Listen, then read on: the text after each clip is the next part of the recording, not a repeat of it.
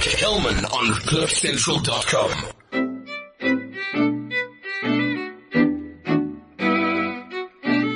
All right, so time to touch base with the singer, songwriter, creative director, and actor Andy Jordan. Uh, and Andy, where in the world are you right now? Um, do you know what? This is this, this is always the case when we're talking. I'm at my mum's house. I'm at my mum's house in the in the countryside. Uh, it's an interesting place to be, I'm sure, Mom's house, but I'm also sure that, that Nashville must have been really, really dope. I know you were there for quite a bit of 2015. It's doing a bit of like soul searching. Is that a, is that a good uh, way to put your uh, time in Nashville? Yeah, do you know what? It was, it was, a, it was an amazing trip. Um, it's, it's a, it's a great place to be as a musician because everyone else there is a musician. Um, so you, it's, you know, it's, it's genuinely like I walked into a coffee shop one day and you sit down and there's probably four or five people within the coffee shop sitting on their laptops writing songs or lyrics or, so it's such a cool environment to work out of. Um, and, but more so for me was it, it was like an opportunity to switch off all the other things that I do. Mm. Uh, cause obviously I, I have a, my challenge is, is managing all the different jobs that I'm trying to do. Um, and so from a musical point of view, it was, it was wicked to just spend weeks just solely doing music. Um, and turn, you know, you pretty much turn your phone off to the rest of the world and you just disappear for a while. It's kind of cool. And and what do you come out with? Uh, I'm sure you come out with a lot of dope material, right? Should do, hopefully. Got, I, do you know what? Some some stuff is pretty weird, actually. but no, we it was amazing because I ended up writing music of all genres. Um, for example, like there was one um, was one day where I did three sessions back to back. So I was in my first session at 10 a.m., my second session at 3 p.m., and then my final session started at 9 p.m. at night and finished at 3 in the morning. And then woke up the next day and went straight into another session, but I'd done about nine hours, 10 hours of singing the day before. Hmm. And I got into the studio and I was like, I'm going to be straight up with you guys. I don't really want to sing right now. I'm in pain. but actually we were, we ended up writing the most relaxed, mellow jazz track that morning. Yeah. Um, because my sort of voice was in that place and you sort of, so, you know, you can play with all your genres, um, based on just actually what you're working on. So it's pretty cool. This word genres, like it, it seems like it sort of boxes musicians, which would be a difficult thing to do because artists by nature are people that you can't really box. So maybe we need to bury that word genre in this day and age. Yeah, I definitely think so. I mean, it's something that I, I think I spoke to you about before. It's like it's something that I always I struggle with because you know someone you, you talk to people and they say, "What type of artist are you?" and you say, uh, "Well, I'm just an artist," to be honest, because yeah, I get excited by everything musical. Um, you know, I can go, I, I can go to a rock concert mm. and get excited and I can go to a jazz concert or, and I, I can even go and see an orchestra and listen to classical music and still get excited.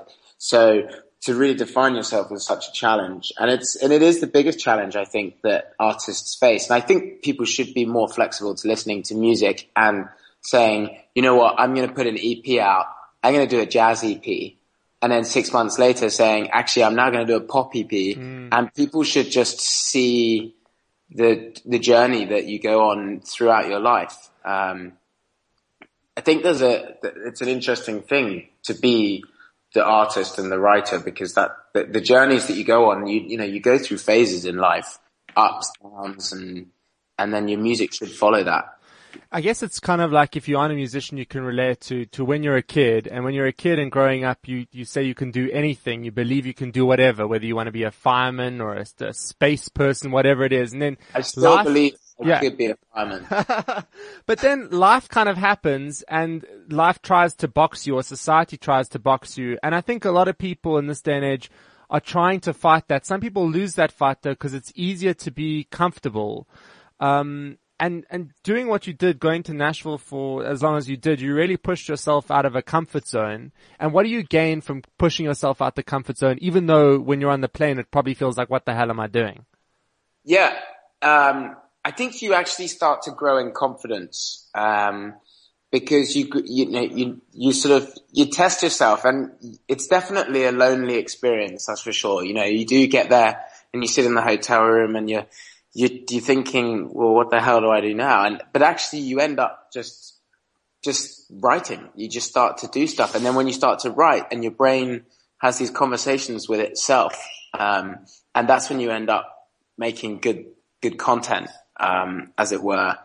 And, uh, and a lot of it will never be released. You know, you, you, for my Nashville trip, there's probably 25 songs. Hmm. Uh, only four of which will ever come to be published. Um, but but it's it is it's definitely a confidence thing, and you gain momentum, and but it is hard. You're right. You know, you come back, and then you come back into society, and you sit back into society, and people start trying to box you again. And you do feel like sometimes turning around and punching people. But you do need those 25 to make the four. I mean, those four wouldn't be as good as they're gonna be if they weren't the best of the best and the best of your human experience and your narrative in that space and time that you spent in Nashville. Like, you wouldn't have those four without the 25. No, exactly. And you just got to keep writing and writing and writing. And to be honest, you, you know, if you say you, you get into this place where you write 10 songs in 10 days and then you go, okay, well, there seems to be a common, th- you don't plan the theme you don't plan to say, right, I'm going to go and write 10 love songs. It doesn't really work like that. You know, you go and you just see what happens. And then you, lyrically, you tend to find, well, I tend to find that I go through phases and in one phase, it might be a phase where I'm pissed off at the world. And then I start to write all of these songs that are, you know, like we're talking about anti, anti-boxing and anti anti-social prejudice and anti all of the pressures that we face. Um, and then I go through other days when I end up writing a love song. Yeah. It's about where you're at. Which is where I'm at. Yeah. Uh, I want to speak for a second about this word inspiration. It seems like the word inspiration, it's got a bit of like, I don't know, a cheesy connotation. Just, you know, the way it is in the world right now. But it's a beautiful word, right? What is that word? How does it manifest in your life and what does it mean?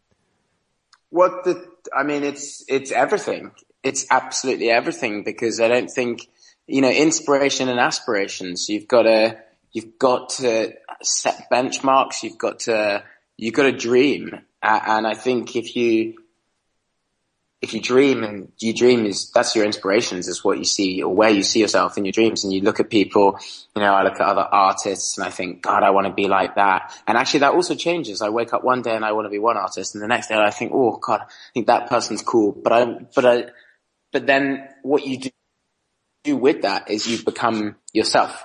And you can't actually be anyone else. You have to be yourself. And i i did this crazy mind map um, when I was on the plane to Nashville, um, where I drew I drew all sorts of different inspirations into one mind map, which had you know it ranged from music from the 1950s to music from the present day to some soul stuff, some jazz stuff, some electric guitar, you know, there's some slash in there, like there's some sounds that just literally some percussion sounds that I like when I'm listening to music. And then you kind of draw it and you put it into a filter and what comes out the other side of the filter, hopefully, is Andy Jordan's music. That's really dope. And, and, as you're doing that, you must feel. Send me a photo of it if you want. It looks, it'll confuse the hell out of you. No, let's get it. Yeah, that's dope. uh, it, it, I guess though, when you're drawing that mind map and you're on the plane, is that an example of when you are at a point in life where you feel like you're doing the right thing? You know, you just have that feeling sometimes that you're doing the right thing, you're following the right journey. It's a feeling that no one can sort of express, but it's just something that you feel. And so in that moment, I would imagine that's an example of you just feeling like you're in the right space and time, like you're creatively inspired, like you're excited for the journey ahead. Uh, cause some people block those moments out. Yeah, I think that travel, on that note, travel is a really important part of the process because it's only when you go on the plane or the train or the bus or whatever it may be, and you, that's when you really, really start to, um, self-indulge. And, and you know what? It's, it's, it's really important to be self-indulgent. That's kind of one thing that I'm learning because you spend your whole life trying not to be self-indulgent, but actually you gotta indulge in your own brain and, and and ultimately, like I love journeys. I love, I love, that's why I love coming up here to my mum's house. It's two and a, it's two hours from London and it's in the middle of a field and, you know, you sit on the train and then you start to, you know, you either listen to music and that's when you start to think. Whereas when you're surrounded in everyday life, you don't think, you just do. Um, and so I do think it's really important that sort of, that journey aspect of whatever you're doing. And that's when you start to visualize the future as well. I really, you sit on the train and you go, well, I want to be here. Yeah. And this is, I could do this. And then when you get off the train, you have a conversation with your mum. And you say, mum, I want to do this. And she goes, okay. okay, you're still crazy. I really want to pick up on this self-indulgent thing because it's rare to find someone in this day and age who's expressing how important it is to be self-indulgent, but I guess the right sense of self-indulgent. So not self-indulgent that you spend three hours filtering your Instagram picture, but self-indulgent in terms of articulating and really feeling and connecting with your human experience. And I want to take that idea of being self-indulgent and then throw it into the context of relationships and how those two things can work really well together if you if you're conscious of them and you balance them out right. Yeah, I mean that's that's an interesting point. I mean, for me, yeah, self indulgence is definitely not looking at your Instagram. I can't stand things like that. In fact, um, I everyone who knows me knows that I'm not good on my phone, email, social media, anything. Um, what, but but I, I think self-indulgence is more like about where you have a conversation with yourself. It's you, you allow your brain to talk to itself. And when I do that, all sorts of wonderful things happen. Um, but within, within a relationship, I guess self-indulgence is also important because you've got to have that conversation with yourself to say, is this right? Am I in the right place? Am I in love? And that's the conversation that you have to have. Yeah, because I mean, there's so much buzz around finding yourself, and like millennials specifically get a really bad rap for having no idea what they want to do. It's a generation that's you know yeah. we were, we were told we can do whatever we want to do, so that's a little bit overwhelming, and it's about channeling that. And you seem to be doing quite a good job of channeling the different things that you're interested in uh, and giving each of them a very specific focus. And, and how much of that is, is conscious? Is how much of that is you sitting down and saying, well, listen, I know that I want to release this music, so I'm just going to say, screw the rest of the world, go to Nashville, write these songs, uh, everything else is going to take a back seat. It's got to be pretty conscious, right? You have to steer your own life. Otherwise you land up, you know, with other people steering it for you. Yeah, a lot of, I mean, I've written songs about this, which is that where I have lyrics which are about ultimately you can sit around waiting, but actually no one's going to do anything for you. You have to take control of it and do everything yourself because, you know, and, and it's, and, it's even the thing, um, for me, like in my position now, like I've had these struggles with management and things like that. And sometimes when things aren't, when you don't have the right team around you, they, the wrong team can hold you back and you're saying, but I just want to get on with it. And why is everybody stopping me from getting on with it? And you're thinking to yourself, well, I can just do this on my own now. And you do go through these conversations. And I think again, for me, like, uh, because I am quite, I have a lot on my plate in terms of doing different things and always on, always on the move and sorting out the time and genders and things like that. I do try to make sure that I schedule thinking time. I schedule these I actively schedule these self-indulgent days where you just say, nah, I'm not talking to anyone today. And you might talk to the key people around you, my mom, my brother, my girlfriend, my dad, my stepdad, my granny, the key people that know you as a person as well. Otherwise you get caught up in the, caught up in other people and other people's drama and, and so on and so forth and you kind of lose your own sense of what you want which a lot of people I think go through. I think that's an important point is to be very conscious of your own human experience and not allow other people to kind of narrate that journey for you. It must be really great though for you because you can open up a, a, notebook and write lyrics and express th- those thoughts that you have with yourself, whereas other people need to, you know, do it in different ways. Um, and your lyrics, I guess, would be an indication of what your mind actually looks like, which is great.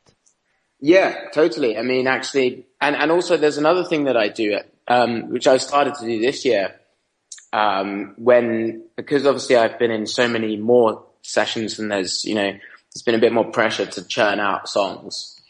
Um, I've actually started to write prose. So uh, I'm writing like a, a book of, um, you know, of my story. Uh, and, and as, as you write that, you can extract places from within that to then go and turn it into, you take the meaning from that and you can get your headspace in it. So that's a really helpful thing to do. And also like, I can't talk about things. I'm not very good at talking about, um, you know, if I'm sad or I'm unhappy, I, ca- I can't talk about it. And some people can. And they're very lucky, those people, but I definitely can't. And so for me, like I have to, it's like therapy. What do you think people can take away from your story?